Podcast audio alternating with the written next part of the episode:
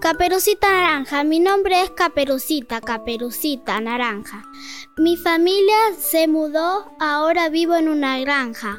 Hoy viene para el almuerzo la abuela y el lobo feroz. Con mi mamá cocinamos un rico guiso de arroz. A la hora de la siesta, un cuento voy a leer, el de la niña y el lobo que la quiere comer.